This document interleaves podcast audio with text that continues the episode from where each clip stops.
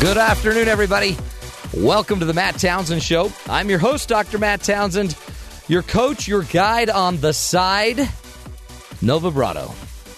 Holding back my Ethel Merman this morning or this afternoon. Welcome to the program, folks. Have we got a show for you? Uh, this is going to be a real eye opener. Have you ever been sitting there watching TV and a commercial comes on and um, you get sucked into the commercial. I've actually found myself so into a commercial that I then realized it wasn't even a show I was watching, it was an infomercial. But I had just casually been, you know, surfing. And the next thing I know, I think I need something I didn't need. Can Can I ask what the product was? I'm It- just curious. It was a vacuum that It's- can, that can, by the way, lift up a bowling ball. What the? I know. I want to see this infomercial. And I don't even bowl, but I'm thinking I better get one of those because you never know when you're going to need to use the vacuum force of a shark. I don't know if it was the shark, but shark somehow comes to my mind. It was something else. But to pull a bowling ball and lift a bowling ball up. was an auric. Was it an auric? Is that an auric? I remember the commercial. Yes. Do you, was was- you know, by the way, I felt unfaithful because my mother was a Hoover vacuum salesperson. okay. So if she knew I was watching an auric or a shark commercial about a competing vacuum, my mom would have disowned me. So disappointed. I think so. Yeah. So that's why I didn't tell her. See, I also think those are a little misleading though too, because you can get a bowling ball that weighs anywhere from six pounds to sixteen pounds. Okay. But now, Sean, you're missing the point. Six pounds is a lot of dirt. Have you ever pulled a piece of six pound dirt out of your carpet? It's called my child. Yes. That now that by the way, you want to sell me a vacuum? You suck up a child. There you go. Mm. You know what I mean? Yeah. You suck up a child, and boom, I'm, I'll buy that one. I'll buy three of them, one for each floor, to take my children. Look at the power of that vacuum. Of pick up your toddlers. mommy, mommy. this is great. Here's the deal. I bought into it because you know what? And I didn't even know I was in an infomercial at first because it sounded kind of newsy. It sounds kind of informative. Nine out of ten vacuum repair people choose whatever the name was. The shark. The shark. Um, by the way, that's where Sharknado was invented. Oh gosh, Greatest movie of all time. Sharknado. A tornado with sharks in it. oh, it's so fantastic. I, I I still need to see that movie. I haven't seen it yet. You know it's what? on Netflix. It'll scare you to death. because at any point, you could, I mean, there's a tornado going on in the Midwest right now. People are dying. It's scary. Yeah. You add to that sharks, different game. it's know what I mean? terrifying. I mean, tornadoes are bad enough. Add sharks into the mix, like literally, then Sharknado. it's crazy. Hey, um, on the show today, we've got uh, the wonderful Meg Conley will be joining us later. She's going to teach us about women in the media and how we might be missing, you know, I think they may not be depicted as they really are. You know what I mean? A lot of people uh, use, um, they, they brush up pictures. What do they call it? Photoshop? Yeah, they Photoshop. Not Yeah, stereotype. yeah, yeah. With me though, I, I nobody photoshops me, and, it- and I'm sick of it because I look horrible. Not to be rude, but just for everybody on the team here, start photoshopping right now. We'll get on it. Okay, I don't have that many wrinkles, and that's not my real belly. So people come up to you, hey Matt, you really should um, Oh man, Photoshop your You photos. should consider it. Yeah, you No, should, uh, this is how I hear it. That When they see me in your- person, your they're ab like, is showing. my ab. I'm like, that's not my ab. That's my gut. But they look at me and they say, "Oh!" It's almost like they're like shocked, like, "Whoa, you, you look a lot younger in person." Basically, they're saying you take a horrible picture, which is rude. So, uh, everybody, more Photoshop. Nothing goes out of here unless I look like I'm six three And, made And- out of plastic. and made out of plastic. that sounds gross. Um, anyway, that's gonna, that's what we're talking about. And also, a wonderful guest today from the Media Literacy Project, Andrea Quijada will be joining us. She's going to inform us about you know commercials, how to see the, how to read the media a little bit better, how to get through all the stuff that they might be trying to uh, trick us with, the little ins, the outs, the media, all forms of media. By the way, we're talking about it, media literacy, on the show today. But hey, we sent our own. Uh, what are we going to call you guys? Our uh, fe- Dynamic duo. Crack team. Crack, Crack I was going to team. say cracked was the word I was thinking. Cracked was actually the word I was thinking. Um, our team that's cracked, we sent them to uh, a wonderful event held in various locations, but in Salt Lake City, it's taking off. It's called Comic Con. Comic Con. Comic Con. Comic Con. It's the um, convention for comedy people. No, I mean, what? Not comedy, like comics. There you go. That's Comic it. close. mag- Magazines, but that it's, sounds it's kind wrong. of like an entertainment industry kind of convention. There's people from It, li- like from where? Because it sounds like Star Nerd Trek, Fest uh, 2014. Star Wars. I know, but there's a lot of uh, mainstream people there too. Let's be real. It's Geek Fest. Yeah. Come on. Geek Fest 2014. But that's the thing- Not, same thing. not the Greek The, the- Fest, the which is governor different. was there of Utah. Well, sure, because shook it brings his huge hand. like their money. tagline is though is that we uh, well I don't, no, actually I don't think it's their tagline but the ultimate truth here is that we're all geeks about something we all have something that we're geeks about all right Is that the ultimate truth? I mean, that is the to ul- me there the- seems higher no, truths nope, than that. that is the I don't know. ultimate Let- truth. Okay, let me ask you a question. So, if we had to choose between the ultimate truth of where we go after we die, or the ultimate truth of why we're on this earth, or the ultimate truth of where we used to live, or the ultimate truth of we're all geeky and nerdy about something. you know what That that was that, the ranks ultimate. up pretty high Yeah. Okay. That's, up That's there. weird. because it's un- it's understanding who you are Matt accepting part of that But That's what kinda true. What I was trying to say is they've got the really, really ge- stereotypically Yeah. geeky stuff there, like Star Trek, Star Wars, but the stuff that you wouldn't really consider that geeky. Like they had a martial arts group there Okay. and, and Yeah, stuff but, like, like, that. what does the, that have to do the, with the comic? Marines were there. Harley and Davidson Air was Force there. was there. I don't yeah, know, but Harley those- Davidson. okay, but so had the a- Air Force, they're, the Marines, they're there to recruit nerds. Well, actually, It's they were a there nerd for recruit. security. They were security Yeah. yep But see, Comic Con is it's in various locations, right? And in Salt Lake City, I guess it had one of the biggest turnouts ever. Yeah, it actually, like you have the New York Comic Con and you have the San Diego Comic Con, which co- ranked in the highest attendance. Yeah. Salt Lake Comic Con came in at number three with over hundred thousand people. Well, see, it's because you've unlashed the Comic Con Kraken. yeah, pretty much. The Kraken is out. well, and actually, Time Magazine said that um, Utah is the Mm-hmm. geekiest state in the union. I will second that. That's embarrassing. And I'm in a room with two guys that went to Comic Con. You guys, the third represe- party, You I'm- represented yeah. our our show, Yep. and you went amidst the karate experts, the Marines, the Air Force, and then all of the. the nerds, the, The geeks. Yep. It was scary, Matt. what, t- tell me about it. What was your goal? What was your purpose? we were trying to see how media affects society, what it means to people. You know, wh- why? What did Comic Con mean to people? Why were people dressing up? Why were they going? Did you see somebody dressed like Princess Leia? We did several. By the way, one of my first girlfriends was Princess Leia. Oh, Yes. She didn't know that. We, Cinnamon buns and all. That's where I fell in love with Cinnabon. we we've actually we've got some audio from Comic Con if you want to hear. Let's hear it. I'd love to hear some of it. Are you excited for Comic Con? Yes. Yeah? What about you? Yeah? Yeah, I'm really What, what did you come to Comic Con for? Uh, everything. Everything? there is tons of people here. We've got about 100,000 people that are going to come through. Right now, we've got about 10,000 people lined up. We're glad to have him. Peace sign. We've got a lot of people here happy. What does Comic Con mean to you? It means everything. Yeah. It's awesome. It's a great time to get together with all our friends and our comic book family. Comic Con's amazing. It's when everyone that has similar interests can get together and just share their passions. And, and it only happens a couple times a year. Yeah. It's just so crazy. Look around, you'll see Do you insane come every year? outfits. You know, I this is my second time. So I'm a newcomer to this and I've loved it so far. be what you want to be. You can be what you into what you want to be into, but nobody's going to judge you for it. You obviously like Star Wars. I mean, what brings you to Comic Con? Your love for Star Wars or the armor or what, what's, what's going on? Charity, love for charity more than anything. So Comic Con for you is about charity. It's not about having fun necessarily. Well, it, having fun's always uh, uh, an added bonus there. But yeah, we use events like this. Um, we'll, we'll partner with places like Make a Wish and that. So anything we do or, or things like that is to kind of highlight things that they need. Well, that's nice. There was a lot of different reasons that people came. Yeah. But the number one reason? nerds. Yeah, I mean they were all dressed up. They were So, so role playing their what, what heroes. Were, what were they dressed up as? It's hard to see it on Um, the radio. Mm-hmm. We had people dressed up like Star Star Wars, like Jedi, Yeah, yeah. Uh, stormtroopers. We had people uh, Star Trek. You know, yeah, Spock. yeah. Mm-hmm. I only saw one Spock, but th- there was all kinds of stuff. Zombies. And uh, R two D two was there. Yeah, that was pretty. Yeah, amazing. remote, was yeah, there? remote, I- I don't know if you were- controlled R two D two. The real uh, Listening, You R2D2. could hear him in the background making his noises of the interview there. You know, fascinating. A bunch of, but they also are charity. So it's really Yeah.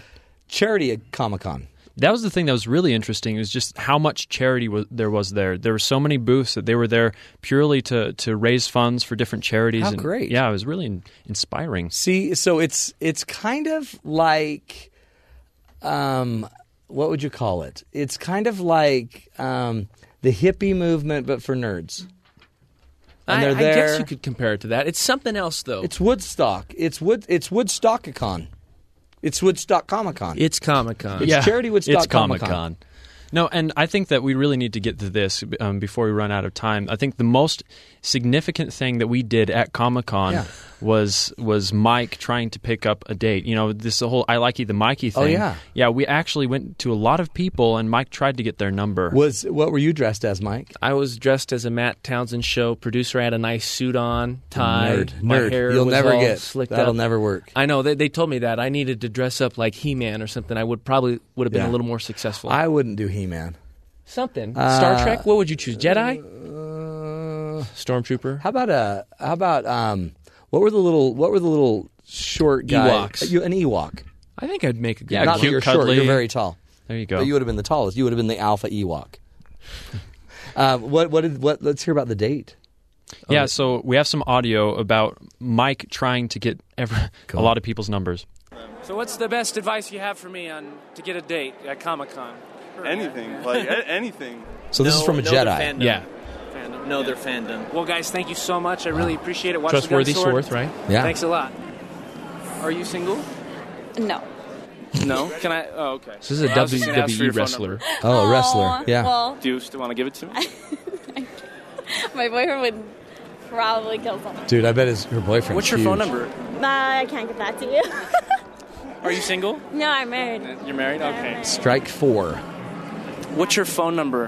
Um, I don't have a phone number. This is have a phone number. Okay. Nope. Well, mermaids Comic-Con don't is carry great. phones. Next one. So, what's the best way to get a date with a mermaid? You know, we typically are taken by Lures. our Use a merfolk. fishing lure. And so that would include you. so you don't have a phone number. No, I have a shell phone. Shell phone. What's your shell phone number? I don't think I want to give that away in an interview. At Oh, that time, that was about strike eight. Strike eight. You know, I think Matt, I'm gonna go for the more mainstream women. Yeah. Go for. s- Yeah. Stay away from. Well, know it's what? because you failed miserably. well, and you, you Ten can't- times the charm, right? your guys? opening line can't be. So, what's your phone number? Well, I mean, that's what the Jedi said, so that's what I Well, did. That that works with a Jedi. They have the Force. yeah, right? they can do Jedi mind tricks. You're remember you're an Ewok. yeah, you don't have mind tricks. You may be an alpha male Ewok, but you're an Ewok nonetheless. Uh, today we're talking media literacy, folks. We are going to dissect the media, start to figure out and understand what is going on. And uh, who better to do that than um, An- Andrea Quejada is going to be joining us. Executive Director of the Media Literacy Project will be with us after this break. This is the Matt Townsend Show. You're listening to us right here on Sirius XM 143 BYU Radio.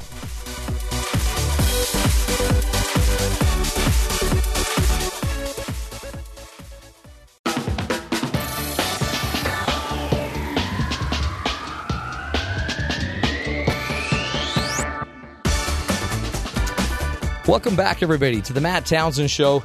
Hey, today we are dissecting the media. We are going to figure out, um, you know, wh- what we can trust, what we can't trust, what we need to look at, what we need to worry about when it comes to today's day and age. We're getting a lot of information from a lot of very complex combinations of text messages, images, we've got sounds, we've got different media companies, organizations. People are vying for our attention using every tool they possibly can. So what we wanted to do today was give you a heads up and help you try to figure out, you know, what are the sources you can trust and learn what we can learn about the media and its impact on our lives. You know, you've heard about the media conspiracies and the right or the left wing media conspiracy. That's not what we're talking about today. We are talking about how to basically take back your own involvement with the media. How do you actually know when you're being sold something, a bill of goods? I mean, again, if there are now huge conferences with hundreds of thousands of people attending because of all of these interesting characters from the media, um, we probably ought to pay attention to it. Our children are paying attention to it. So why not uh, bring on the expert? Andrea Quejada is joining us on the phone. She's the executive director of the Media, Media Literacy Project. And you can find her website at medialiteracyproject.org. With more than a decade of experience as a media literacy trainer and 20 years as a community organizer, Quijada has a deep passion for media justice. She presents nationally and internationally on the impact of media on culture, politics, technology, and serves on the development team of the National Media Action Grassroots Network. She's a 2010 alum of Women's Media Center Progressive Women's Voices. She's also an advisory board member of the Generation Justice. She's the founder of various organizations uh, in Albuquerque, and we're so honored to have her on our show with us.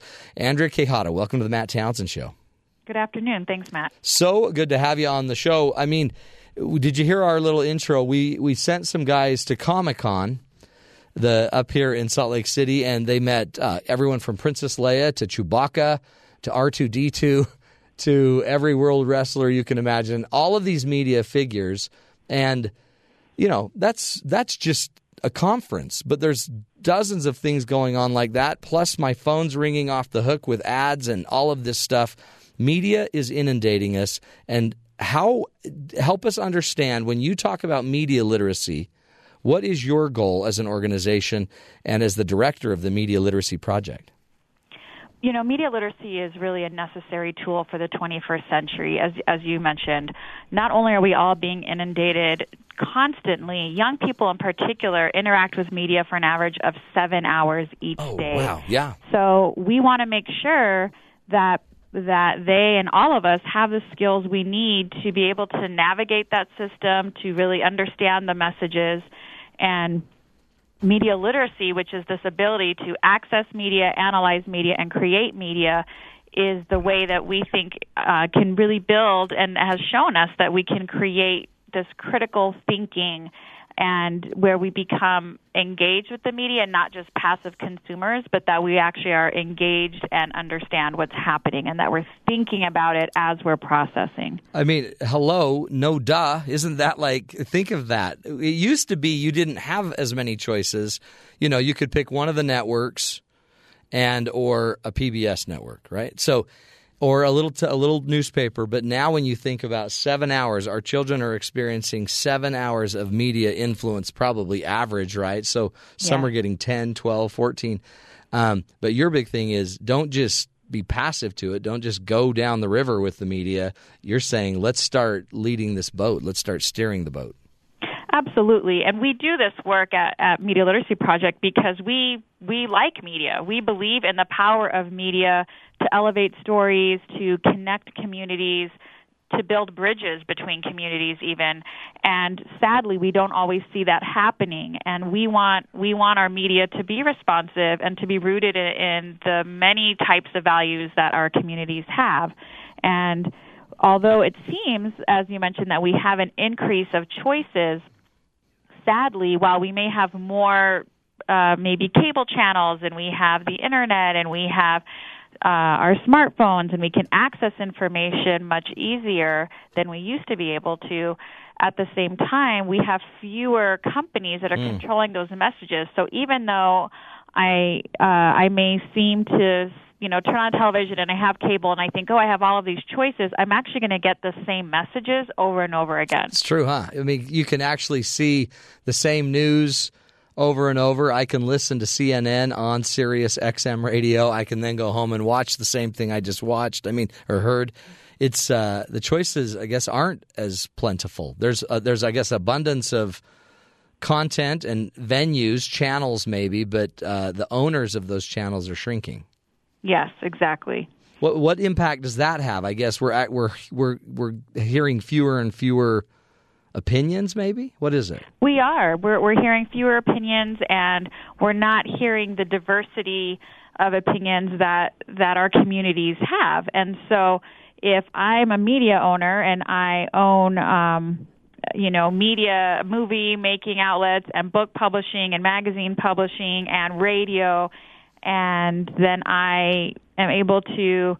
This is what we call synergy, where if uh, one of the actors from the movie that I just made will be on the morning show of the television program Right. that I own um, because I own that channel. And That's so true, it's, huh? it's a way where we just have people and companies promoting and recycling their content over and over again. And then- and it, it gives the appearance that it's multiple voices, but it's but in, in it's, it's actually less voices and less opinions. Yeah.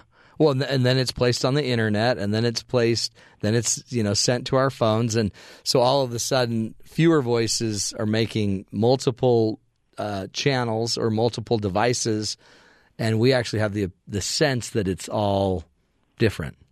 Yes. Hmm. That we posted an article recently on our uh, Facebook page about Facebook saying that young people aren't using Facebook as much uh, and, and they want to use Instagram. And Right. the irony being that Facebook owns Instagram. So the article was titled, Fa- you know, young people are leaving Facebook for Facebook. But Yep. it's the sense of people not, not understanding the connections, not understanding the ownership behind the scenes. So, how did you get into this? I mean, I I get it. I, you know, you can see somebody that's been in the media for years. I mean, but how did you come about doing this? And then you you want to teach everybody. You want to take this to the kids, to the youth, but to the parents as well. Absolutely. I got into this because I believe that everyone has a story to tell, and I'm particularly drawn to visual storytelling. And I studied, you know, my academic background is in art history, so I was really fascinated with how stories are told visually, how they've been told throughout thousands of years through paintings, drawings, sketches, etchings, you know, how how storytelling has has taken place over this long period of time and and with that I also was doing some violence prevention work at one of the first organizations I worked at and again I looked at what was taking place within media what were the stories that we were being told about violence um, and and sort of who was to blame, who was at fault, and what stories were we not being told. And I think that's where I kept seeing the gap between what was what the reality of the clients I was working with and the fantasy of the stories about violence that media were creating. Oh, and so interesting, yeah. That was really what drew me to it and that's when I um and I was working here at a rape crisis center in Albuquerque and I and Media Literacy Project was here, and I had heard about this this organization, and so I attended a four day training called the Catalyst Institute that we used to offer many years ago, and that really for me connected all of the the pieces that I'd been working on throughout many years, and it, it just it clicked. Oh yeah, and it makes For those it makes sense. I mean, I mean, it, I guess it does take it takes somebody to go through the experience and see what you've seen on the front lines to then tie it back to, you know, the, the media is not just some. I mean, and again, you're not anti-media, but it's it, it influences us. It impacts our culture. It impacts our lives, and you saw the front line of that. Exactly, and I think that again because we because we are pro media, right? We want Yeah. we want our media that tells the broader range of those stories, and instead of giving us the narrow stories, we um, because some of those stories it's not necessarily bad or wrong to tell that kind of story, but it becomes problematic when it's the same story we hear over and over again, Right. whatever that story is about gender, about race, about religion. That if we only get told a narrow story over and over again, it it keeps us um, from really understanding and broadening uh, our ability to have compassion for everyone in our community. It's really interesting. You hear with the whole scandal in the NBA about the um, the basketball owner of the Los Angeles Clippers. Uh, who, who makes a comment, and then you can, but you can just see the conversations in the media are even kind of at odds with each other. Again, I guess because we haven't been hearing a diverse enough view over y- over the years. I mean, this isn't something that started today, but we, we need more, I guess, experiences like what what's going on in the NBA to in, in order to have these conversations and and create a different view, a different culture. Absolutely. And, and with that particular case, too, that it often gets put on individuals. And we really, Right. and for us, we're really interested in, in what's taking place structurally. So, what's, you know, what's taking place, um, what's the structure in place that allowed an individual to, um, To own the t- yeah, to own, to take place, right? So, and there's and stay something in as long as structurally they've that's stayed. in. happening Yeah. that is and, and and same thing with that situation that's how i feel about media that there's um, there's a structural issue Yeah. taking place when we have five to six corporations that are controlling 80% of the content that we're interacting with every day We're talking with Andrea Quejada, the executive director of Media Literacy Project. Go to our website, medialiteracyproject.org. We're going to take a break. When we come back, we're going to continue discussing uh, media literacy and, and trying better to understand the culture and the impact the media can have on our attitudes, our thinking. We'll be right back. This is the Matt Townsend Show. You're listening to BYU Radio.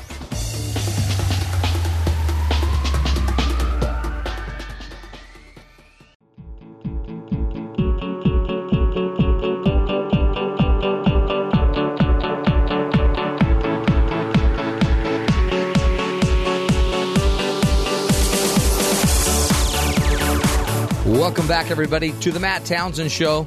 Hey, today we are going to teach you media literacy. We're going to be going over how and what and who's in charge of all of those incredible little uh, funny shows you're watching, the commercials you see. In fact, today we're even going to be uh, reviewing some commercials.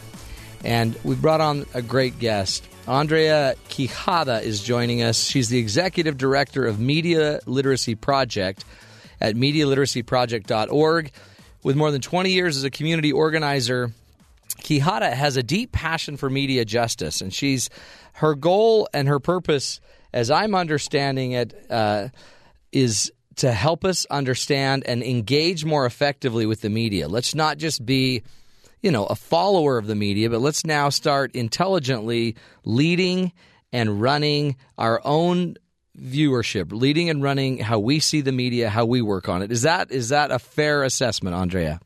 Yes, we, we define media literacy as the ability to access, analyze, and create media. So at Media Literacy Project, we work in those three areas. So we work on issues of media access. That includes looking at uh, media policy, and that includes media ownership, the ability to have broadband in someone's home or not. How do people access? Do people have access to something as basic as a phone?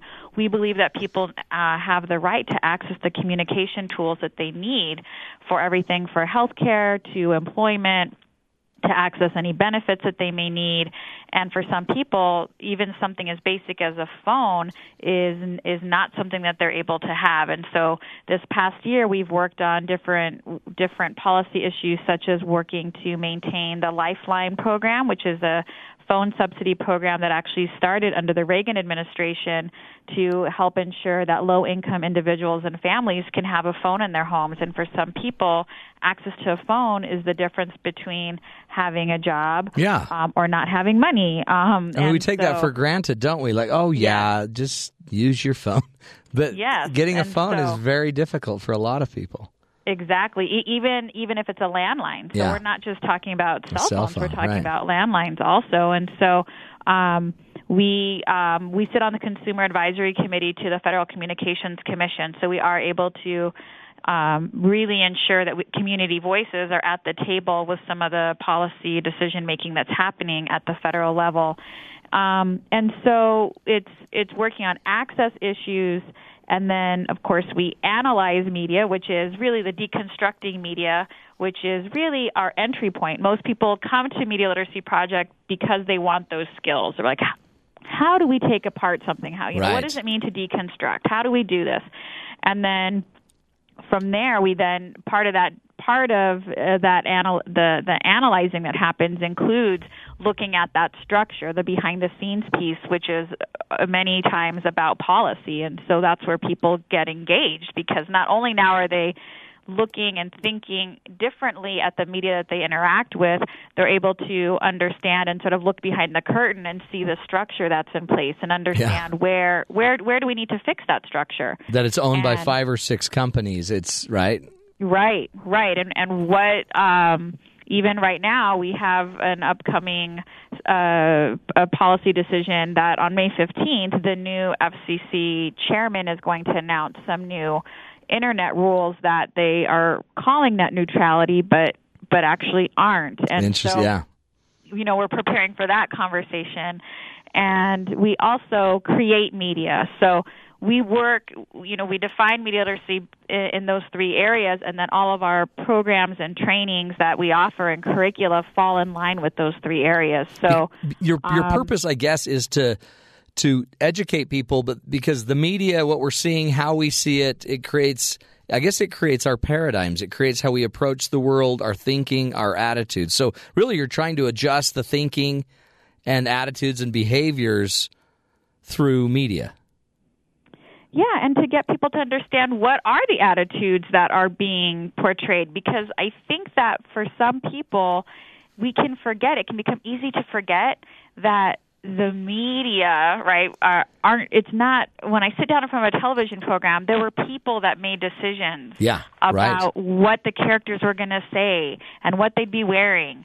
Um, there were people that made decisions about the products that were going to be marketed to us in that program, whether in the script itself or in the commercials that air. And we know that advertising does have a huge impact. Otherwise, companies wouldn't spend the, Right. the millions and billions of dollars that they do every year if it didn't if it wasn't effective and we can look at something as simple as the super bowl Yeah. when we and you look see at the fact Doritos, that a- right? Exactly. yeah, Tostito that a bowls. Yeah. Second spot of airtime, just the airtime was four million dollars. Yeah. Holy cow. Do you know just what I for could the do with airtime. $4 million? That doesn't include the production cost. yes.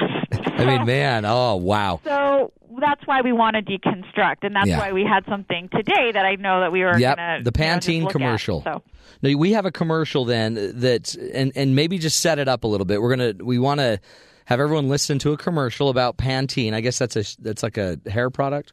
Yeah, like a so shampoo. It's a hair product, and so we're going to listen to it, which is a little different than watching it. Um, but but so what we see in the commercial in this is we see a woman, um, so olive skinned, dark hair, straight hair, um, coming down a, a spiral staircase, entering a party, and as she enters the party, she turns and her hair flips around, Oh, yeah. and you know lands Yeah. perfectly. Mine does the same Um, thing. Yes, and so we see that image, and then near the end we see uh, all of the pro- you know all of the products that they want to sell us. Yeah. Um, and so that's really that's the image that we really that we get because they're talking to us over this image. Okay, let at let's the listen same to time. it and, and imagine the hair flowing.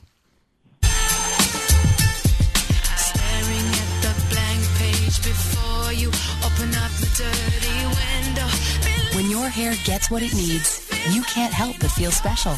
That's the experience of Pantene conditioners. Provitamin formulas designed to give your hair strength, moisture, and shine all in one week. Feel like one in a million. Pantene. Shine. Shine. Yes. Wow. You know what? Fine. You know what? My hair was saying the other day how special it feels. Actually, mine feels mine feels hurt and rejected, abused, tormented. But th- isn't that that there's a whole feel to that, isn't there? So, and we didn't even see the visual, but it's this upbeat music. You can see her walking into the party. She's rocking, I'm sure, a nice dress, hair Yes. flowing, and her her her hair is happy because oh yes. it's being treated her well. Hair is hap- she's happy. She has a Happy big hair. Smile on her face. yeah. So we always start with uh, we uh, in general we have four basic deconstruction questions. We have more too, and these are all available on our website. Um, but we usually start with you know who paid for this media message, whatever that is. Was it a commercial? Was it a sitcom? What what you know what is the media? And so here we know that who paid for it is um, Procter and Gamble, which is the parent company to Okay. Pantene. So But that's good. So anybody that's sitting there watching any show should probably be asking, or commercial, or I guess any show, really, even Any show. any media source, even I guess emails, you know, a YouTube commercial, who paid for it? Yeah, who That's paid a great for them? question. We always want to know what's ha- and feel you could always take a moment to do some quick research and Yeah. and make some connections pretty quickly. Usually, oh, Does there's it a matter- parent company, and that's the same company that does this other thing over here. Isn't that interesting? Yeah. you know. um, Andrea, does it matter if as long as my hair's happy, does it matter who pays for it? Well, that gets you know that's interesting because that gets into the untold story here. It does. And and that's really one of the pieces that we like to focus on. It's sort of like what are they telling us? What are they not telling us? See, I would And actually this- just ask, is that her real hair? That's what I'd be you know, In, thinking. That's how in- shallow I am. In most of those ads, the hair the hair that we're seeing is probably theirs, although it will have been digitized. Okay, and it will also have been probably yeah, altered. that's good. So the first question is who paid for this? Give us another one because we have to take a break. Then we soon. ask like who's the target? We- So we quickly it's like who paid for this? Who are they trying to reach? Usually that's pretty easy to figure out the age group. We usually sort of do age, race, um, gender if you know if we see that. So here we're we're looking at probably white and and or Latina women Mhm. with long hair. they go to between parties. The ages of 13 to 25. wow. That, yeah. Um, it's that targeted. it's it's that absolutely, and sometimes it's even more narrow. Yeah. And then we always ask, what are their techniques of persuasion that that they're using? And and before that, I usually ask people, how many of you have ever tried to persuade someone to do something? Right. Yeah. Most of us have done that. Yep. Um, and we're familiar with some of those techniques. Um, flattery, for example. Mm-hmm. Mhm. Um, fear. You know, if you don't clean your room, you're not going to be able to go to the party. Whatever it is Yeah. that, that we might use. Opportunity that you could be popular with happy hair and go to rich parties. Yes. So That's cool. And then we define the difference um, bet- of persuasion versus manipulation. And so we say persuasion is when we're trying to get someone to do something that's in their best interest. Hmm. Like if you eat your vegetables, you'll be able to do this, Yeah. right? And manipulation is when someone is trying to get us to do something that is not in our best interest. Right. And Okay. so that's where we, we clarify that. So and the important. techniques of persuasion used here include explicit claims, right? They say that uh, our hair will be will be fixed within one week of using this product. Wow. Um, As I and look at, by the another way, as I look at technique my bald staff here, uh, okay, is- yeah, Pantene, Sean. Pantene, one week. That's all it's just going to Sean. take. Pantene. Um, simple solution, right? All you need is this product. Usually, that one is in most commercials. It's this Mm. one product is Yeah. going to fix the multitudes of issues you're struggling Can with. change your life forever. Mm-hmm. Um, beautiful people. That's another one. Yeah. So there's a few that they use here. Those are just some of them. And flattery, the whole thing about being special. You know what? And who doesn't want to be special? We, we've got to take a break. We're talking with Andrea Quejada, and she is joining us from the um, Media Literacy Project. Go to medialiteracyproject.org for more information there. We're going to come back, and Andrea is going to take us through more and more tools, you know, how to deconstruct messages a little bit better, how to break down these messages they're giving us so that we're intelligently managing our own media use. This is the Matt Townsend Show. You're listening to us on SiriusXM 143 BYU Radio.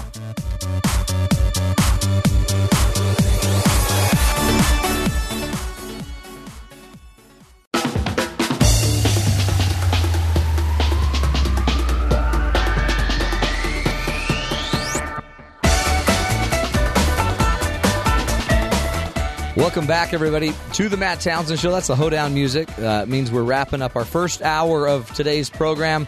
Today, we're talking media literacy, uh, trying to give you some tools, skills, ideas, insights into how to read the media a little bit more. Um, what's the word? S- Be savvy. Media savvy's the goal. Not just sit there and take it. You don't just have to watch a commercial, a hair commercial, and then immediately assume that your hair is sad and needs help because it never gets the attention that the other hair that's sometimes fake on commercials gets. So we brought in the expert from um, the Media Literacy Project. Uh, her name is Andrea Quijada. She is the executive director of Media Literacy Project. Go to the website medialiteracyproject.org. Tons of information, tools, examples uh, to to better read and I guess to deconstruct the messages of the media. Andrea, welcome back. Thanks. Yes, we have a deconstruction gallery on our website, and every month we uh, deconstruct some sort of commercial, whether it's a print ad. We've even deconstructed sitcom clips, and many people send us things all the time saying, "Have you seen this commercial?" Or Oh, really? "Let's deconstruct this." Oh yeah, we have we have folks that send us things from from all across the country. I think it's We- important though that you also we just reiterate you're not anti-media. You're you're really saying you're very just pro people. Let's make sure as Yeah, people we're, we're- we're not pro- being run by her. pro communities and we believe in the power of media to shape culture and and and we want to see it shaped in in the ways that most people in the community want to see it happen and yet we have very little control over that process and even as something as simple as the commercial that we just listened to um, when when it ends with this piece, you know, when they say when your hair gets everything it needs, you can't help but feel special. there's there's a value message in that Yeah. that somehow is saying that this is what women are caring about. When most of us have women in our lives who are caring for their communities and families, um, they're worried about the economy right now. They Right. want clean water, clean air, better schools, right? Yeah. But but that's not the message we get. What We are need getting clean is hair. like if you just if you just have the hair, you know, you'll feel special when your hair looks good.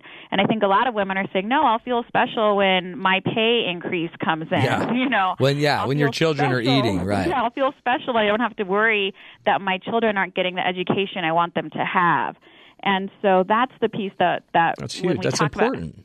yeah. Talk about Exactly. we let's, we have another audio that you wanted to talk about or deconstruct, which is Latinos for free internet. Well, that's actually so that's more in our create piece because we talk about how it's also important to create media. And so this is a piece that Media Literacy Project created. Okay. Um, a few years ago, when we first were really engaging in this conversation around internet freedom or what's called net neutrality, Right. which is the ability to go online and go wherever we go where we want to go. And as I mentioned, we have um, our FCC is going to be announcing some proposed rules on May 15th, and and essentially Chairman Wheeler wants to to put tolls on the information superhighway. Right? If we think about Oh, we yeah. can get on and we can go fast and we want to go where we want to go. Um, and he wants to put up some tolls that if we can't pay, we're essentially going to be rerouted to what I would call dirt roads. Uh, and wow. Yeah. and Slow, so- muddy, bogs. Yeah. Great. yeah, and so um, we worked with community members all across um, our city here in Albuquerque to talk about why do people care about um, this issue, and so this is something that we produced. And so again, this is this is the importance of being able to create media also that really resonates and reflects the real like what's really happening in our community. That's great. Leading it. Let's let's listen to that. Air has no ownership. With a free and open internet We have the same opportunities online as anyone else. without discrimination. I can stay connected. To my culture, friends. and family, even when I'm far away. I can finish my homework at home. and turn it in on time. My community can tell its own stories. No matter how much we make, Who we are. or what we believe in. With the free and open internet, we don't need any company's approval to speak. We are 19 million strong online. Desde Nuevo México to New York. Estamos unidos. When we stand up, We make history. El aire. Y el internet? No se vende, se defiende. Libera el aire. Unite for internet freedom. Isn't that that's that is a that's a you've become a powerful voice for a need, right? You you saw that they were being underrepresented, the Latino world, I guess is what is what that's about, right? Yes, and that many times in policy conversations, there are communities that often go underrepresented and unheard. And we we were that's not what we were hearing on Yeah. the ground here, and so we worked with folks and it um, pulled you know we pulled resources and created this spot, and we were able to air it um, and get it online prior to an FCC town hall that we held here, and we're actually going to be hosting another one on July 1st with Chairman Wheeler here in Albuquerque. And so for Powerful. us, it's about um, how do we then use media to really engage with community and and elevate the voices that are often unheard. And so that's part of why we continue to believe that uh, and work for net neutrality because that's one of the spaces online is one of the spaces where any one of us right now can go on and upload con- you know create Yeah, content and it's- upload content and access content. It seems like it, and it, one simple policy decision, one simple law passed um, could seriously exclude entire groups of people, or you know, or, or, or under, or you know, DM, you know, deconstruct an opportunity, take away certain rights, certain opportunities. Yes, and that's why we continue to provide trainings on on this broader concept of media literacy that we we don't just simply deconstruct media although there are times where that's where we're called in to do people want us to come in Sure. and they hire us to do a 2 hour training because that's a, and that's a really critical first step Yeah. and and then we always leave them with this other piece around being able to understand how deconstructing media means also deconstructing the system that the media is is being um, is sort of the foundation behind that. Like, how is it being produced? How is it being distributed? Once we can understand that, also, it makes us even more uh, and stronger critical thinkers. And that's really what we're trying to do. Is we Yeah. want to increase critical thinking because the skills that people gain from media literacy are skills that they can apply to other other parts of their life. That ability to think critically isn't something that is only relegated to this area of media. It's Right. being able to think critically applies to all of these other areas in our in our life. When, when you were going through the, the techniques that you teach to deconstruct messages, you, you got through kind of source and audience. You, you talked about what was being said, the text. But there's that, it seems like there's also something much more subtle, like a subtext going on.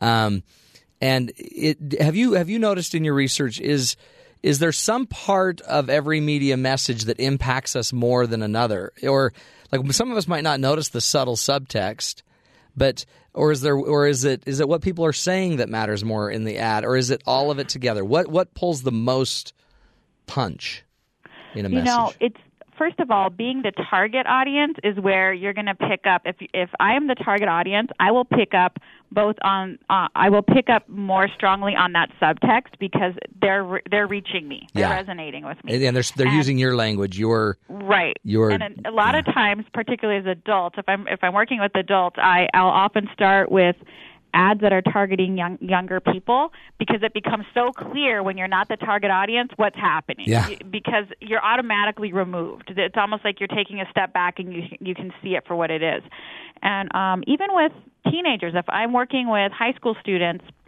if I walk in and I start with commercials and we're looking at uh, media that are made for eight year olds, they they can see it very clearly. Yeah. Like they're not the tar and so that's usually where I start. I always start with something that provides enough distance Yeah, for people that to you be can able see to it. get the skills. That's interesting. You can't see your own as well as you can. I mean, you, you subtly, subconsciously see, you know, you're being advertised to because you understand the words they're using and the references, but you can see somebody that's outside of your group much easier.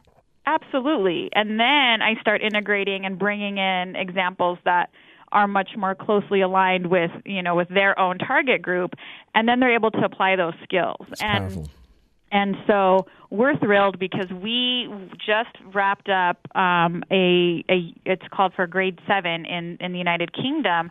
We were hired to create a media literacy curriculum for their year 7 and they just took us there. We were in London in January.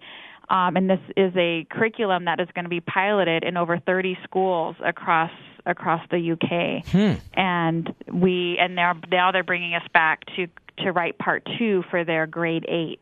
And um, and so for us, it's that's such a critical age working with middle schoolers because that's they're really primed and Yeah. they are really being targeted at that particular age. And so for us, we're we're looking at getting them to be able to deconstruct media, but also to, how how do they want to use media? How do they? So we have a whole we did a whole series of um, of some of the classes that are on how to interact with media and even use social media in a way that promotes and aligns their values um, and and with their goals. Like, what are their life goals, and how do they use media today to help achieve those goals? And so, there's a lot of like, how do we use media to get us to where we want to go? I love it, Andrea. So appreciate it, and and I really respect uh, what you're trying to do because this thing will just keep going on its own, or you know, under the direction of five mega huge companies right now.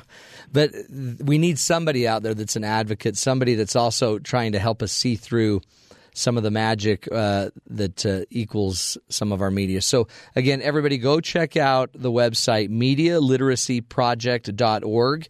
You can understand more what they're doing. Look up what, look up, uh, you can get a job there for heaven's sakes. You can also donate, you can volunteer and get involved in their networks as well. Again, Andrea Quijada, Quijada thank you again for your time. Thanks so much, Matt. You're the best. Appreciate it. Kay, literacy. Or do you feel like you have a clue what's going on with the media? Do you know the rules you should be living with your family, with your kids? We're going to take a break. When we come back, we're going to keep talking media, media literacy and uh, hopefully uh, open that up even a little bit more. This is the Matt Townsend Show. You're listening to us right here on Sirius XM 143 BYU Radio.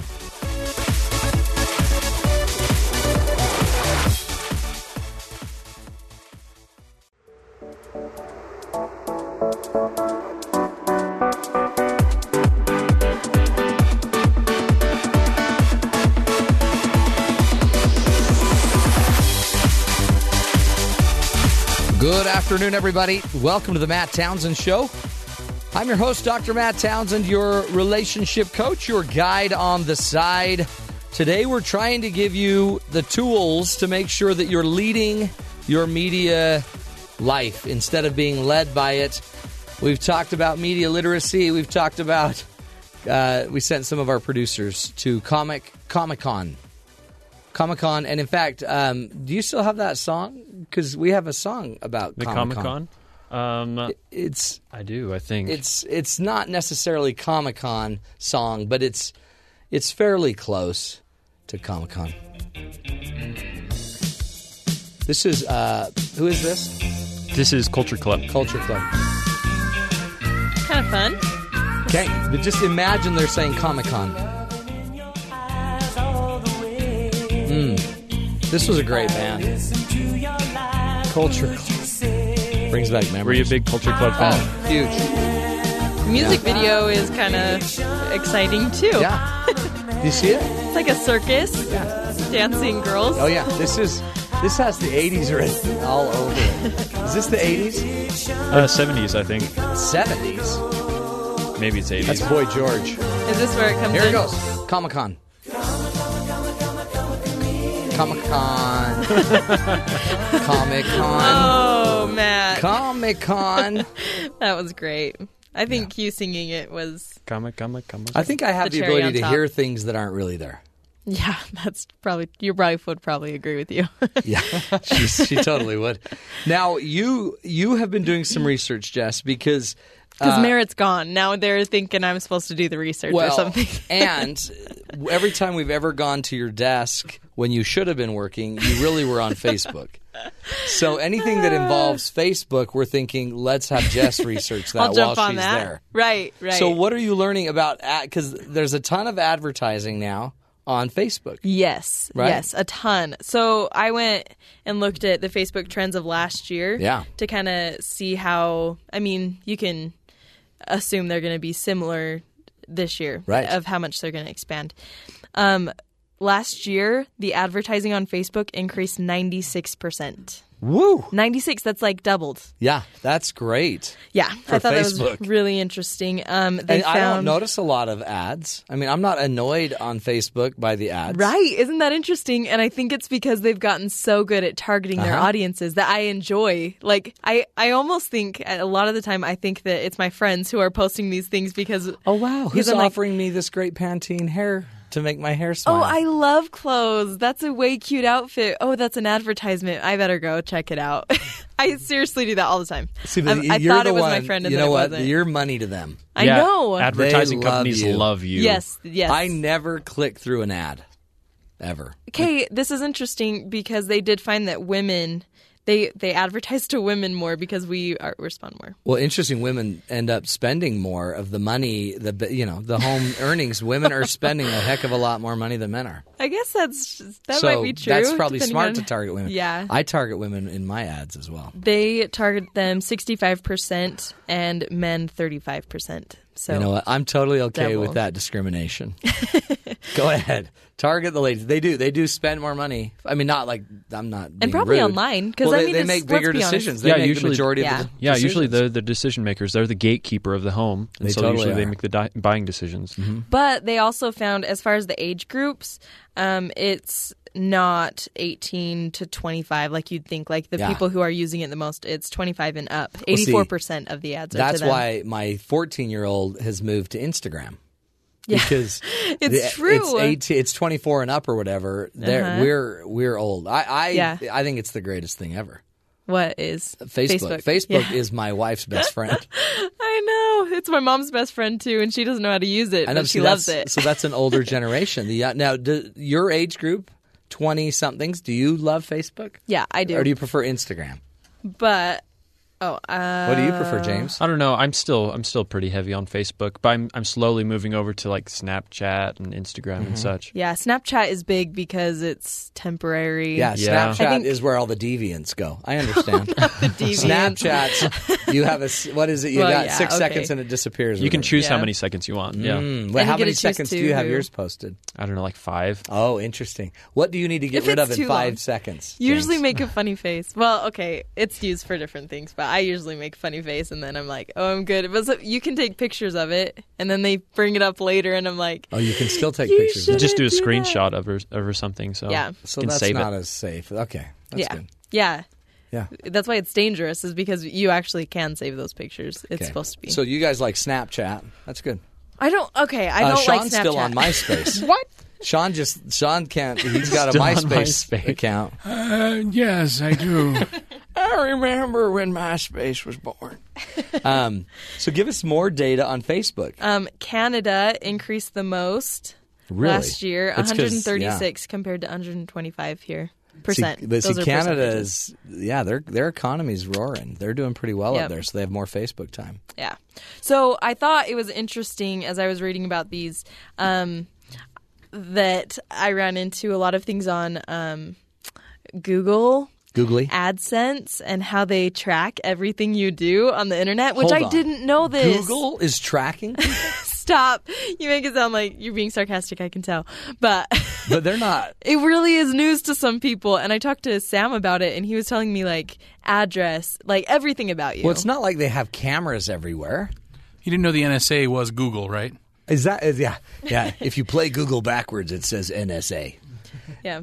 Or like every website you've ever been to, they Google know does. everything. So that's why the advertisers are so subtle because we like what they're giving us. And and I think that Google is really um, sensitive to giving, you know, being annoying. Yeah. Because if it was too annoying, we'd Oh, yeah. be like mad, but we're not mad no, because we're like, we like keep, it. keep stalking me.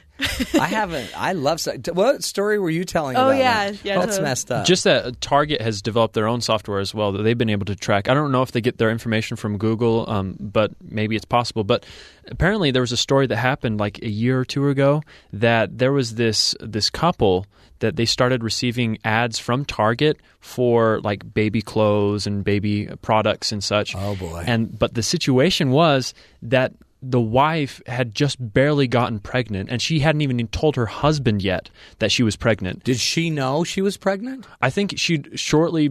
I, I think Maybe- she found out like barely before the ad started to come. But Oh, the fact wow. that the Target had somehow tracked her buying uh, her buying uh, habits Yeah. and determined that she was probably Well, pregnant. I heard Google had a huge campaign with Target to target embryos so that they could know if they were going to be delivered eventually. and they know exactly what they want Oh gosh. because you know they're tracking everything. But isn't that scary? All of a sudden, you're f- getting these messages about having a baby, and you find out you're pregnant. Yeah, that would be weird. And it's it's kind of just creepy just because of the fact that it's happening and it Yeah. could happen to any of us. Like it, it is happening to all of us. That's why, and whenever I see like a dog commercial, I get freaked out because the last thing we need at our house is an animal, a dog. I think Because it would I'm be wondering if there's- awesome with the dog. I no, I love animals, but I, they die. they die. With or Yeah, without me, that's they true. eventually die, and then I have to have a funeral, and then you got to bury them in the backyard, and then the city complains. My mom stopped buying dogs because she got so so, like attached to them and she felt like it was a child and she was like losing Is that a child. that's when she started stealing them? Why would you steal I don't them? know. You'd That's give weird. them away. What so what what other things should we watch out for when it comes to social media? Okay, so um, the trends that are happening this next year, Yeah. I think that's important because you need to be social media uh, literate, as we've Yeah. been talking about. This is a big one. Um, so obviously, we've talked about the rise of paid advertising. Mhm. Everything is moving to online because that's where people are. We're like attached to our phones, and so that's the best place to advertise. Um, I thought it was interesting that um, on Facebook, the mo- most of the ads are clicked on in the middle, forty nine percent. So da- right down the middle column. It's forty nine times more the middle ads than the right side ads. So the right- forty nine times. Well, that's see, a that's lot. also interesting because that data may be Facebook trying to sell more middle ads. This isn't. This is not. This see, is the whose Daily data- Egg. Ah, okay, but whose data do we trust It's a anymore? blog.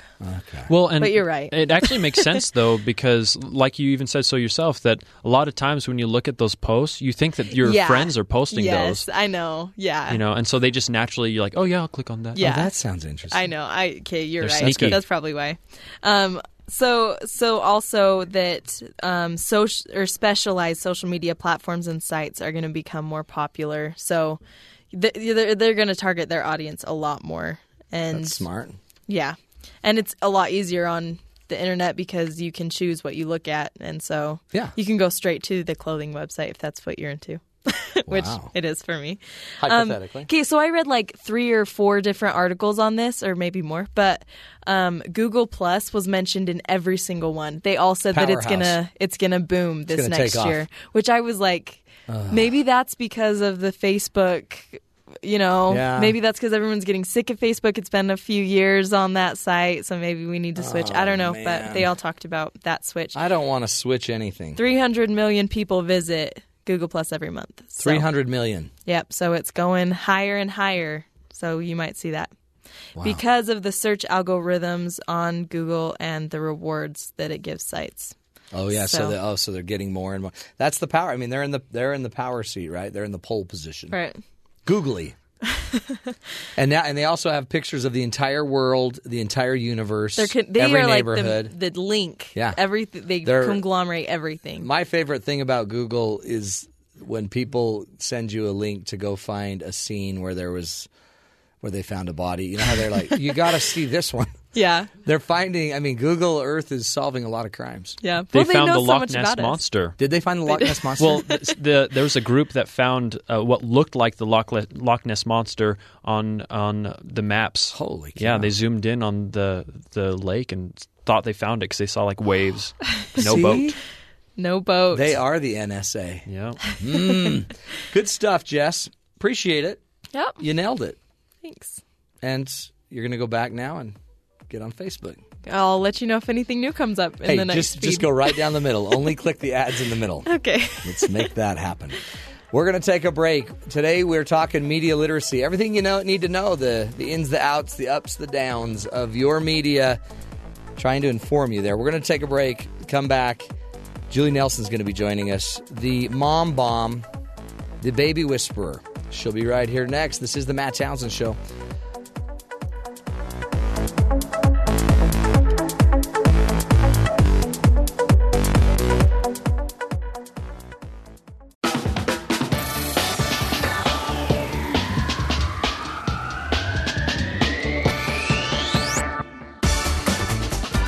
Welcome back, everybody, to the Matt Townsend Show.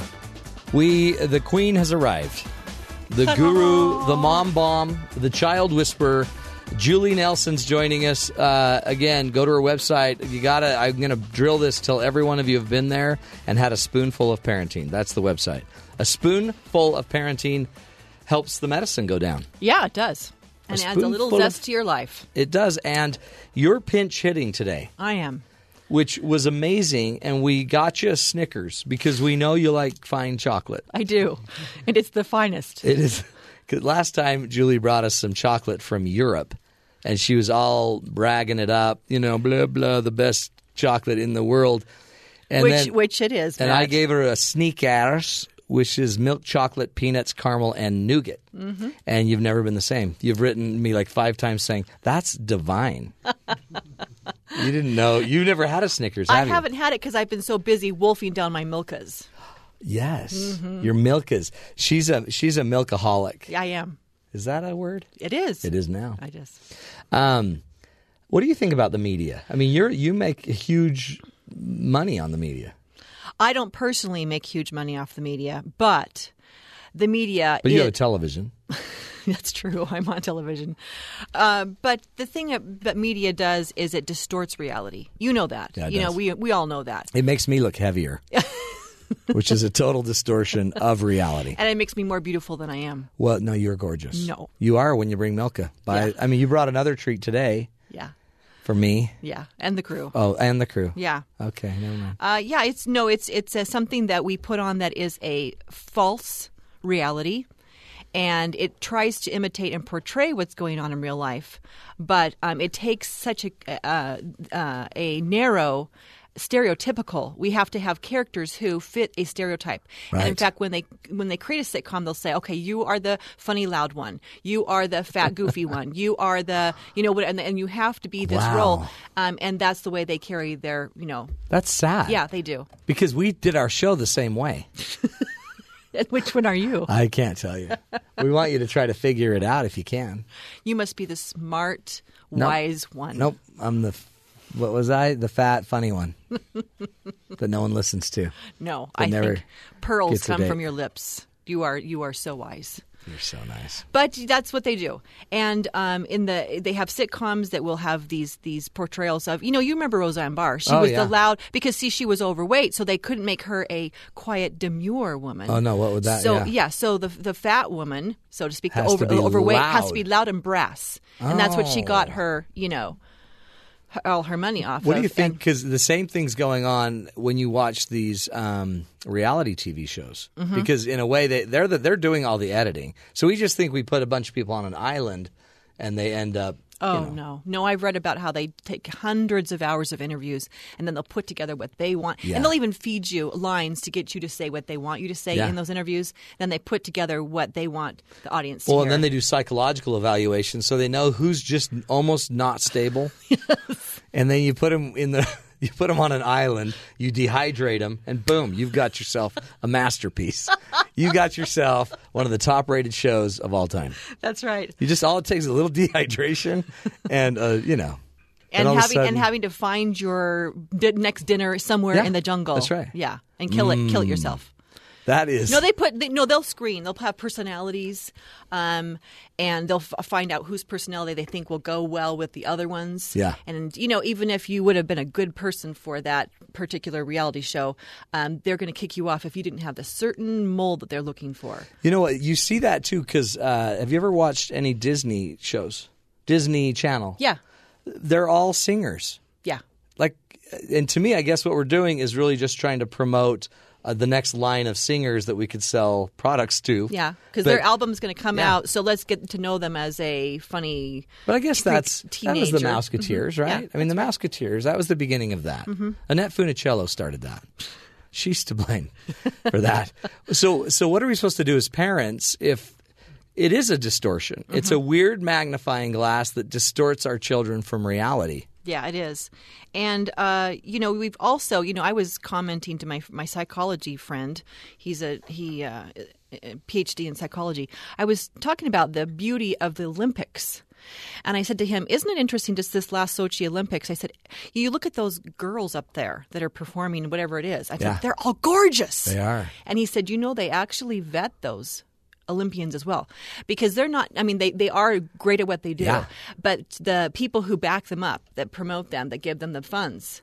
Want their face on their product, Oh, and so we interesting. actually Yeah. get the final product of who they And want you them can see, promoting, sure. promoting their product. And so we have beautiful women skiing, and we have Yeah. beautiful women going, you know, on you know all the different venues there and i was surprised W- weren't you surprised how Hmm. Mm. like wow where did all these girls come from it's because the, all of the the promoters of the products went through and picked who they wanted them to be their face and they got the money therefore they got the training Wow. to pay the coaches to get the equipment and they got the money to finally achieve what they were able to achieve but all the ones that weren't you know quite that Yeah. What about us average folk?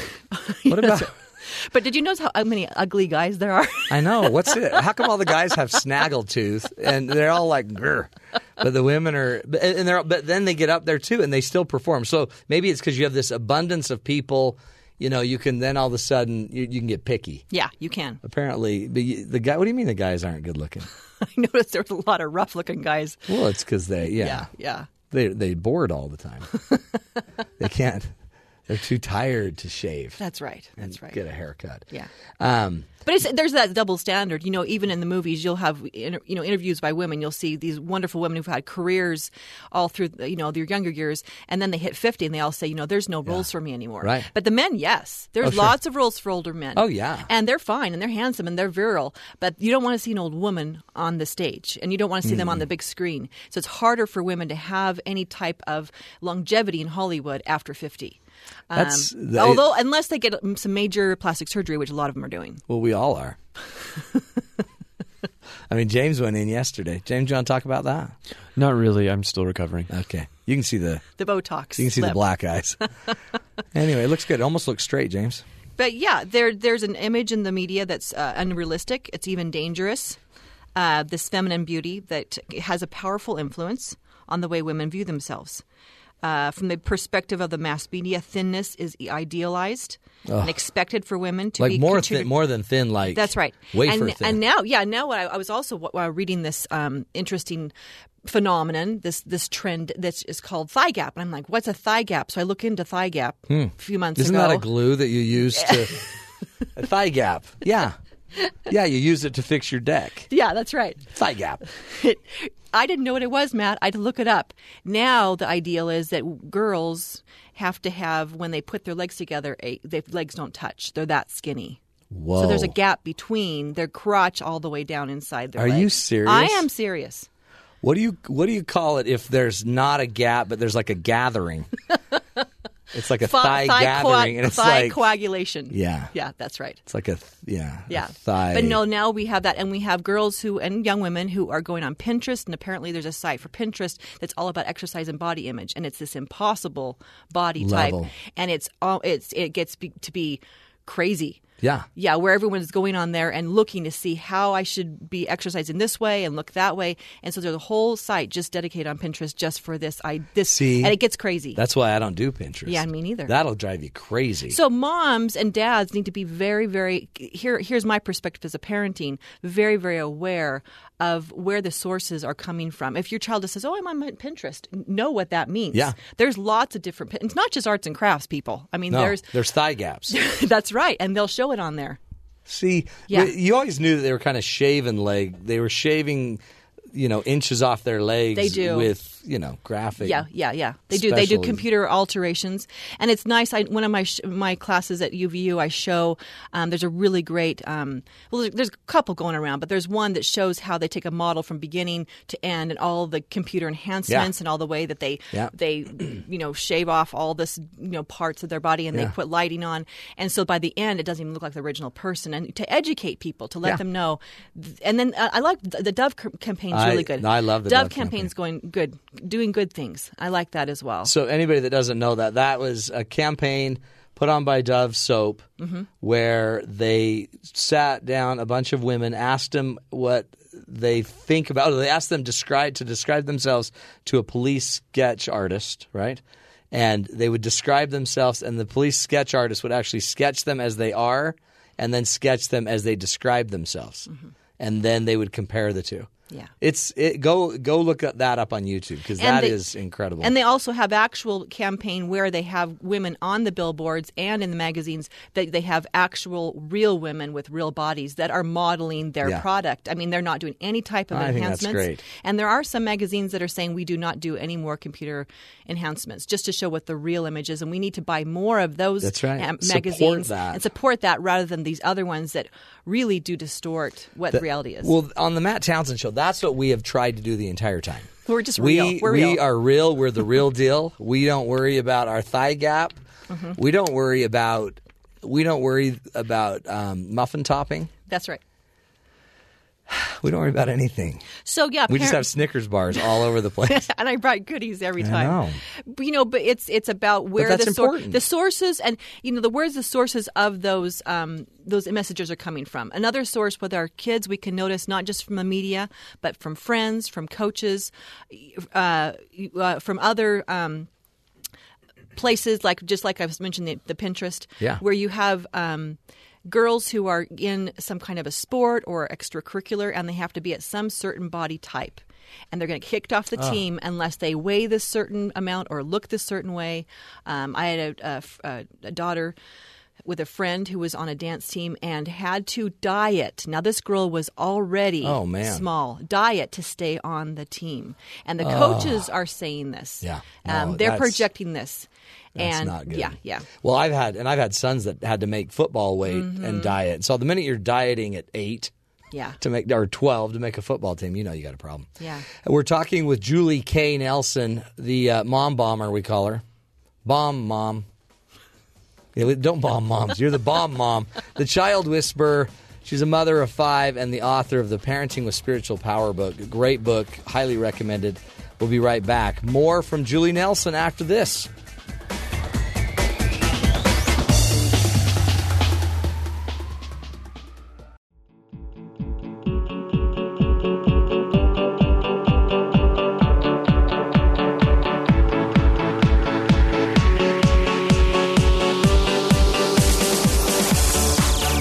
Welcome back, everybody, to the Matt Townsend Show.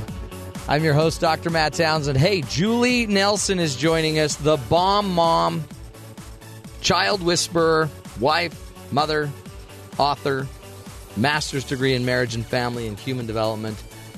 Also, the uh, guru at a spoonful of parenting.com, which I, again, I liked your last one. I Thank liked you, last but site. you made fun of my URL, so I changed it. I, I revamped my whole website Well, let's just, give for out. you. It was Nelson dash Julie slash K underscore forward slash poon spoonful of parenting dot Was net. not, was not. okay. Sounded good though. so Julie, Yeah, um, yes. media. You know, if you're not careful, you, you just buyer beware, right? It- None of Mm-hmm. Absolutely. it's real. It's not real. It's not real. And I like to talk uh, to my kids when we're watching something about how that is not real. Okay, and but that's annoying. yeah. No, no. okay, I- so in the middle, you're I like, know. that's not real. And and my kids have more than once said, "Mom, be quiet." But you know what? But you know what? You're it's teaching okay. a lesson. It's okay. I'm using That's it as good. a teaching tool. Yeah. And I talk about what their messages their friends say, because here's another thing that kids have to worry about, especially girls in high school, even junior high. yeah. I lis- I, I just uh, look so bad today. I just these jeans make me look so fat. My nose is just and they, Holy they cow. this whole d- d- self d- you know tear down Sounds like James. and they want this validation from their friends. Yeah. And I said I sat down all three of my girls when they went through, you know, puberty and Yeah. said, "You will not say those things about yourself." That's right. And you will not validate other people and feed into this, "Oh, I don't look very good today. I'm so ugly. You're so beautiful and I'm not." So, type of messages. I said, "You're not going to feed into this." That's beautiful. Because That's it the- ha- it happens every day in the halls Uh-huh. of high school. Oh, where yeah. girls are begging for compliments, and I, I- I t- teach them how to affirm ourselves. Okay, how do rather you do than that? tear ourselves because down? I, I could see a lot of the guys. One of them, when one girl says, "I'm fat," yeah. and the guy jumps in and just starts stroking her ego. No, you're not. You're beautiful. Right, right. Your thigh Why, gap's would- why would perfect. you say that? No one's no one's made ugly. You Yeah, know, that's God, right. God Why would does you not ever make think mistakes. you're ugly? That's right. And and the other thing I, I talk to my students about at UVU is about the, the messages that they get from their own moms and Mm. what they're going to be as mothers to say because mothers Yeah. can poison the Oh, barrel. yeah. So they can say things like, and I've heard all these things, and there, I could add the list many more. Of course, of course, the typical "Do I look fat in these jeans?" But the mom will say that, and the daughter will hear it. Yeah. to the husband. Do the do I look how does do how do I look to no look right here and they're an- they're looking sideways and in the mirror and their daughter's watching this. I got to go on that diet again. So then the eight year old daughter thinks, oh, I got to Interesting. That's- go on that's the diet role too. model That's we what I need. got to do is go on the diet. So if you talk about diet in front of your daughter, no, Yeah, no, that's that's, great. nowhere to go No. because your daughter's going to think dieting's a normal thing. Right. Take the word diet out. Yeah. We eat Healthy. healthy. We eat healthy. This is what we do. We eat healthy. Well, and, and don't be just sitting there making it all about your pooch or whatever Mm-hmm. part of your body you don't like. I mean, th- they're going to learn how to uh, how to judge themselves by you. I love everything about my body, and my kids have never heard me ever mention how much I weigh or what I think about the different parts and how they don't That's look great. right. Yeah. I've never, they don't even know. They've never heard. Um, I've heard someone say, "Honey, don't eat so much" to their daughter. Men don't like men like skinny wives. Men like skinny wives. Don't eat so Mm. much to their daughter. And I've heard them say about another woman, "Just look at her. She's a size two and probably weighs hundred pounds. She makes me sick." Now, Mm. all your listeners out there, if you're a woman, you know You've you've, heard heard, that. something. Yeah, you talk behind someone's back. Or they always say, "Well, you know, she doesn't do that naturally." well, you know, she yeah, not naturally, and she probably goes to the gym every day, and probably you know, I love my children. I don't go to the gym. yeah, or or um, they look at themselves and say, "I wish I could get rid of these extra pounds after the baby. My s- stomach's just so flabby and ugly." I, I've said Celebrate. that. I've said that. Nope. No, I have. I've I gained five to ten pounds with every child. It is the worst. And then my wife would have the baby, and then she'd lose all her weight. But like, what am I supposed to do? Right, with all Right? those sympathy pounds. I know, and I gained it for her. But you know, Matt, you do not talk about weight in front of your kids. You talk about exercise, about eating well, about being the best you can be, whatever size that is. Yeah. And and the thing that I found in research that b- benefits the family the most with these negative messages um, is research that has never had anything contrary to these positive, overwhelming positive results. And that is this is a magic wand for all your listeners out there. If you could just wave a magic wand over your kids and say, "Okay, how can I raise them so that they will?" here- Here's some of the things you can have. This is the outcomes: less likely to have eating disorders, healthier body image, Mm. lower risk of smoking, drinking, marijuana use, lower incident of depressive symptoms and suicidal thoughts, better grades, less sexually active friends. If you could have a magic wand that could just kind of, wow, this would be this would be what you could expect. Yeah. Not guarantee, but you could expect all of these results. What would that magic wand be? Knowing you are loved unconditionally. It's not a Snickers bar, Oh. just so you know. Darn, It's, it's called sneakers. Yes, and one of the ways you let them know that they're loved and and unconditionally is by having family rituals, aka the dinner table. Love it. Yeah. Because at the dinner table, you teach those healthy eating habits. Mhm. You let them know you are needed and wanted here, and that you have a place at our table yeah. and in our family. And you're always welcome. And the U.S. uh, that we have as a nation lost the ability to connect over a dinner table. I think you're right. Well, you know what it is? It's the it's the kitchen island. That's right. It's the forage through the fridge, is what I call it. The for, the for, it is. They're foraging, but the island has destroyed Mhm. because in our family we only have three chairs at the island. We have four kids, so whoever doesn't get there early is out, and then we have two parents standing. That's right. And then uh, you know what else hurt us is the Dino Nugget. And there's always because these new kitchens with the island and the, all the beautiful stuff and it's huge and massive, enormous. You have a TV going on. And the TV, and then is feeding these message of this impossible body type Right. while you're eating Your Dino your Nugget. grab your dino nuggets and your grab and go. See, it's so true. It's it's so so if you look up research and e- every single one of them points to these a- Family incredible rituals. outcomes. The family rituals, most importantly, and if if you don't have time at six o'clock, have it at eight o'clock when Sure. everyone's back from soccer practice, Right. or have it three times a week rather than five.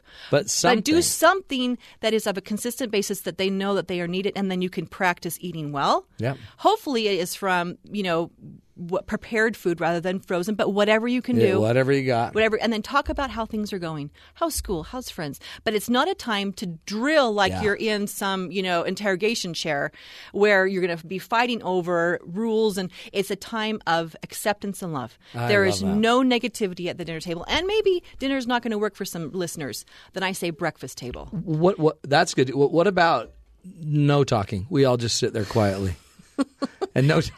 like to me, that sounds like heaven. And, and the cell phones are put away. oh yeah, for the toss and, the phones. And I out. say to my kids, you know what? That you know your friends will survive for five minutes. They're not going to die. Mhm. And I say five minutes now. Of course, the dinner table is going to last more than five. Sure. But I, So if I you're- say it's a five, bait and switch, It's sure. a bait and switch, and uh, you know it goes into fifteen. You know, twenty. yeah, twenty, And by and the then their friend's dead, and then- then look what you've done. and then at the end, I go, "You better check and see if your friends are still alive." We just joke about it, you know. But you know, They I, do. that's, They there's some survive. certain rules we put down, and one of them is no TV. We don't even have a TV in our upstairs at all. There's no, there's no, That's so great. and there's no cell phones, and we just connect, and that will have the outcomes I just talked about.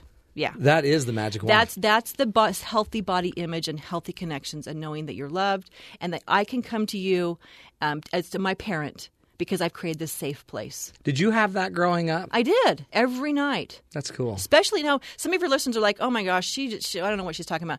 You know, we're just too busy. Well, make it a Sunday dinner. I Yeah. mean, whatever it Start takes. anywhere. Once, start start once a week, but do something that you connect over food, and the food doesn't become a power battle where you don't say you sit there and eat every bite of that food and you're not getting it from the table. Yeah. No, they- there's there's no f- power going on at the Yeah. table. They eat what they want and give lots of choices. If they don't like broccoli, then serve corn, peas, broccoli, and carrots. Choose what you want. But don't make them like four meals. Yeah, but just put Like- out put a bunch of stuff Yeah, out. This is a meal. and just eat what choose you what- want. if you choose- don't want to eat, That's You fine. know, you don't have to eat, but you're going to sit there. Yeah, but we're just going to talk, and I'll say that to some my kids sometimes. Oh, you know, we we ate at so and so's house this afternoon. It's okay, just sit down, and just talk to us. That's right. Yeah, Stephen Covey used to ask his kids to come home from school, and then at the dinner table, he'd have them teach what they learned. yeah.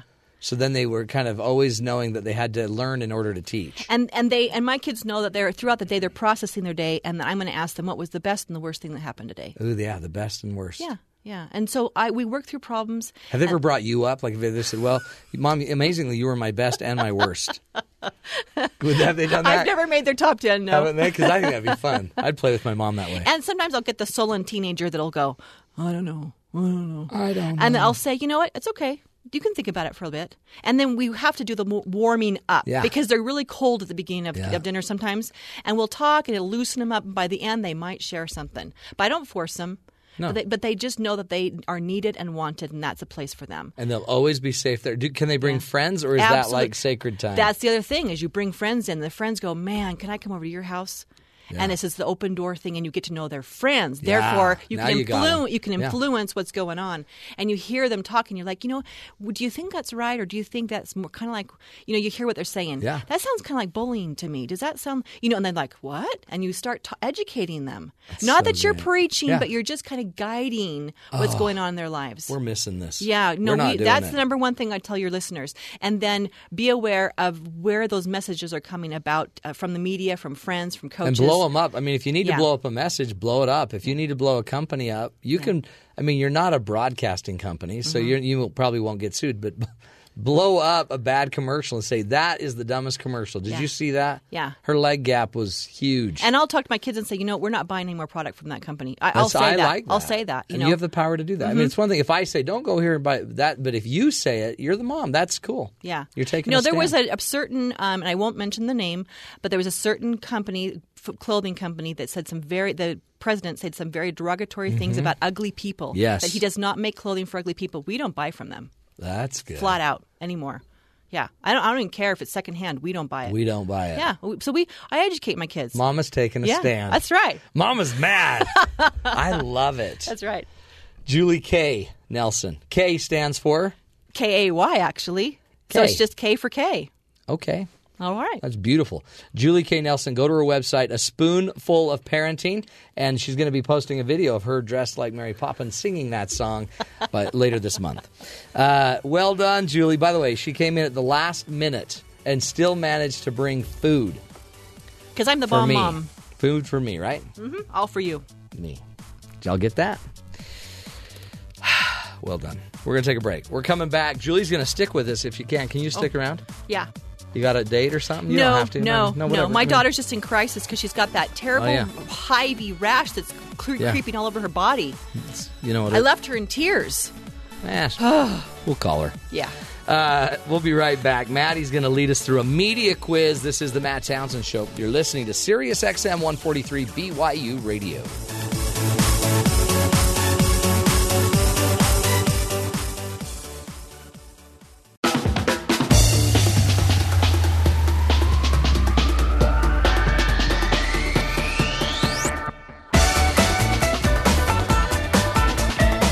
Welcome back, everybody.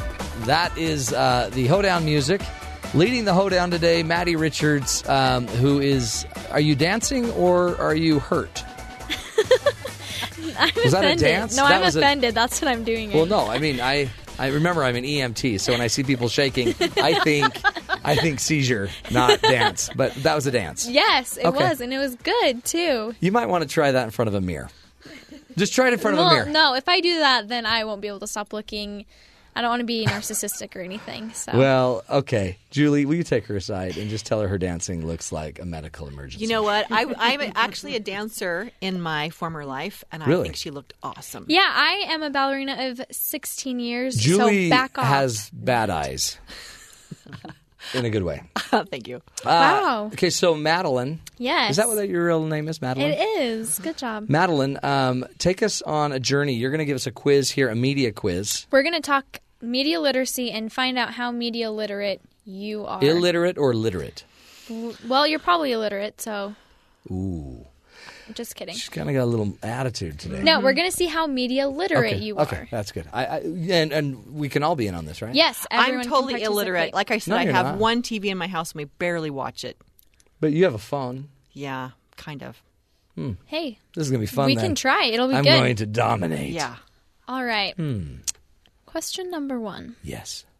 What percentage of American 8 to 18 year olds have television sets in their bedroom? Oh, yeah. I know this from research.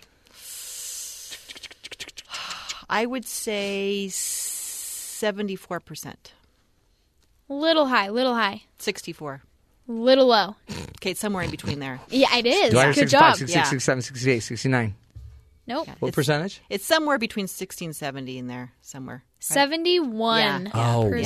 wow. Are you yeah. kidding? Yeah, 71% That's bad parenting. of American That is young bad adults parenting. have yeah. TV in It's their room. Bad. And There's a compu- lot of rich computers, people.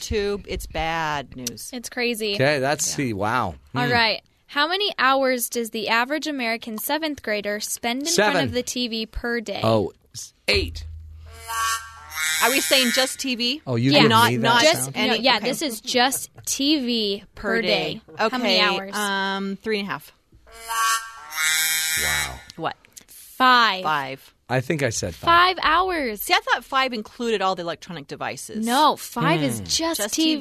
TV. And think Oh. about it. Kids get home from school roughly three o'clock. Yeah. That means they're watching TV until eight o'clock. Hey, by the way, I was raised as a latchkey child, and I watched at least eight hours of TV a day. Gilligan's Island. Oh, it explains Dream a of lot. Jeannie. Uh-huh. Yeah. Oh, that was a great day for me. Yeah. That explains a lot. Next question. Are Okay. we ready? No, keep moving.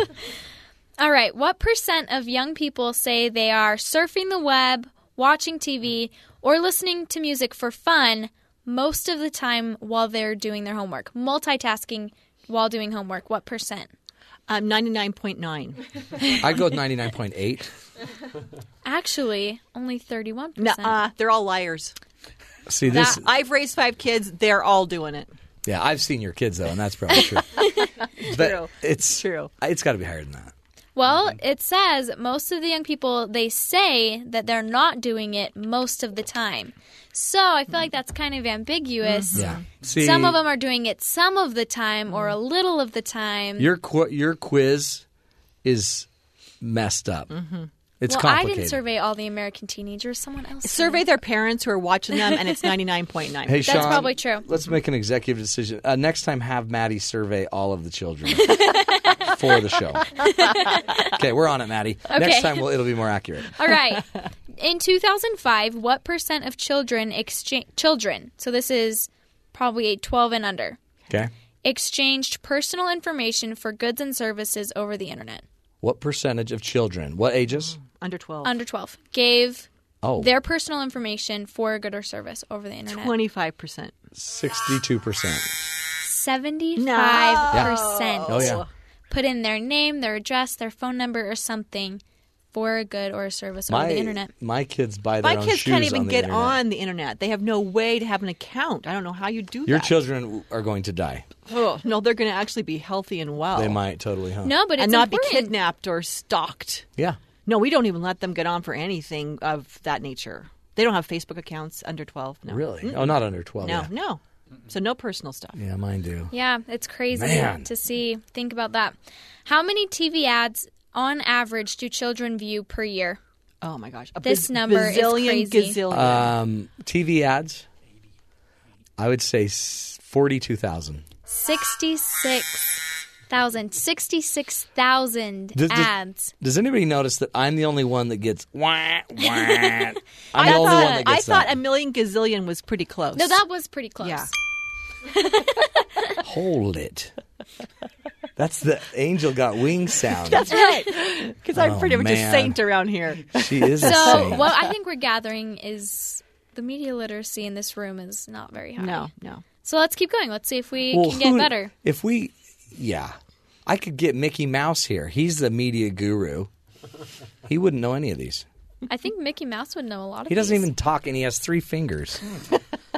he couldn't even. Yeah. anyway. Okay, that's so racist. I feel like that is the right word against Not mice. racist. Against It's mice. mouse- that's called mousist, and I'm I'm very pro mice. Oh, It's just 3 I'll bring fingered some mice. for you. Freak me out. what? Uh, okay, how much money was spent on ads for the 2012 election? Two billion dollars. Can I say million gazillion again? Over 800 million dollars. Yeah. A million gazillion. a million gazillion. Yeah, Man, it's got to be higher than that. Yeah. They they each had a billion dollars in the coffers. that's just on TV ads. Okay, yeah, that's different Yeah. because a lot of them used the internet Oh, okay. and Facebook, according to Jess. According to a 2006 survey, what percent of teens owned at least one video game platform? What percentage of teens? Eighty-eight percent. Close. That was Yeah. actually close. Mm. 81%. Yeah. So do a ding for Matt so we can feel good. There we go. you got That the children felt better. cheering children The too. cheering children. The children love me because I'm here to protect children. Right. 59- What was the whole whole whole whole? whole. Back up on that. What was the right right? Well, I feel like I'm the youngest person here, and you abuse me daily. okay, yeah, right on that. Give her a ding on that. Yep. yep, that was that was what happened. Okay. Um, okay, fifty nine percent of Americans can name the Three Stooges. What percent can name three Supreme Court justices? Now, keep in mind, there's nine of them. Mm-hmm. So, what percent can name a third of the Supreme Uh, Court justices? Students, what age? Americans, Oh, oh, I would say ten percent. Twelve. oh, I was going to say twelve. seventeen. Oh, okay. But think about that: fifty nine percent Yeah. can name the Three Stooges. I've heard that before. Yeah. and 17 can name three Supreme Court justices. That's right there, I feel, a picture Mm-hmm. of what media literacy means to Americans. It means pop culture, not necessarily political. Let's see. Can you name like three members of One Direction? Well, yeah. Yeah. You can. Yeah. Ever, I'm pretty sure everyone can. No, they can't. Well, if you can't, you're not no. American. Sean, can you? No. Sean's like no. But I bet And I all have of your four daughters could, so that makes up for it. That's just scary. What's happening to America? We're pop crazy. We've, All right. We've popped our lid. Yeah, we have. What this this number was way surprising to me. What percent of American families keep the TV on during dinner? Well, you mean before or after Julie was on the show? Because now that Julie's been on the show, I would say They've all turned it off. Very few, but Before before, that. I would say sixty-eight percent. That was really close, Matt. 64. See, I'm very good at coming very close. Ding. Yeah. I feel like that. Yeah, that's that's, my a- favorite sound so far. You that's are media literate, but no, th- isn't that crazy? 64 percent are keeping the TV on during which, dinner. Which we're being told wrong. Shouldn't be doing it. Absolutely wrong. Mm-hmm. Mhm. Instead, have dinner, talk.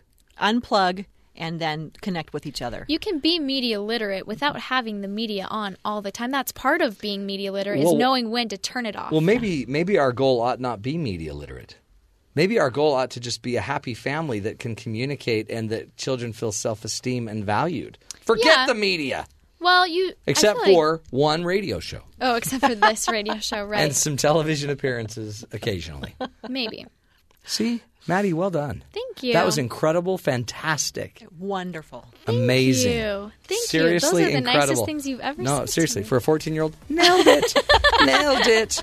I'm 20. Oh, sorry. Yes. Anyway, here's our t- our quote for the day. What messes us up most in life is the picture in our head of how it is supposed to be.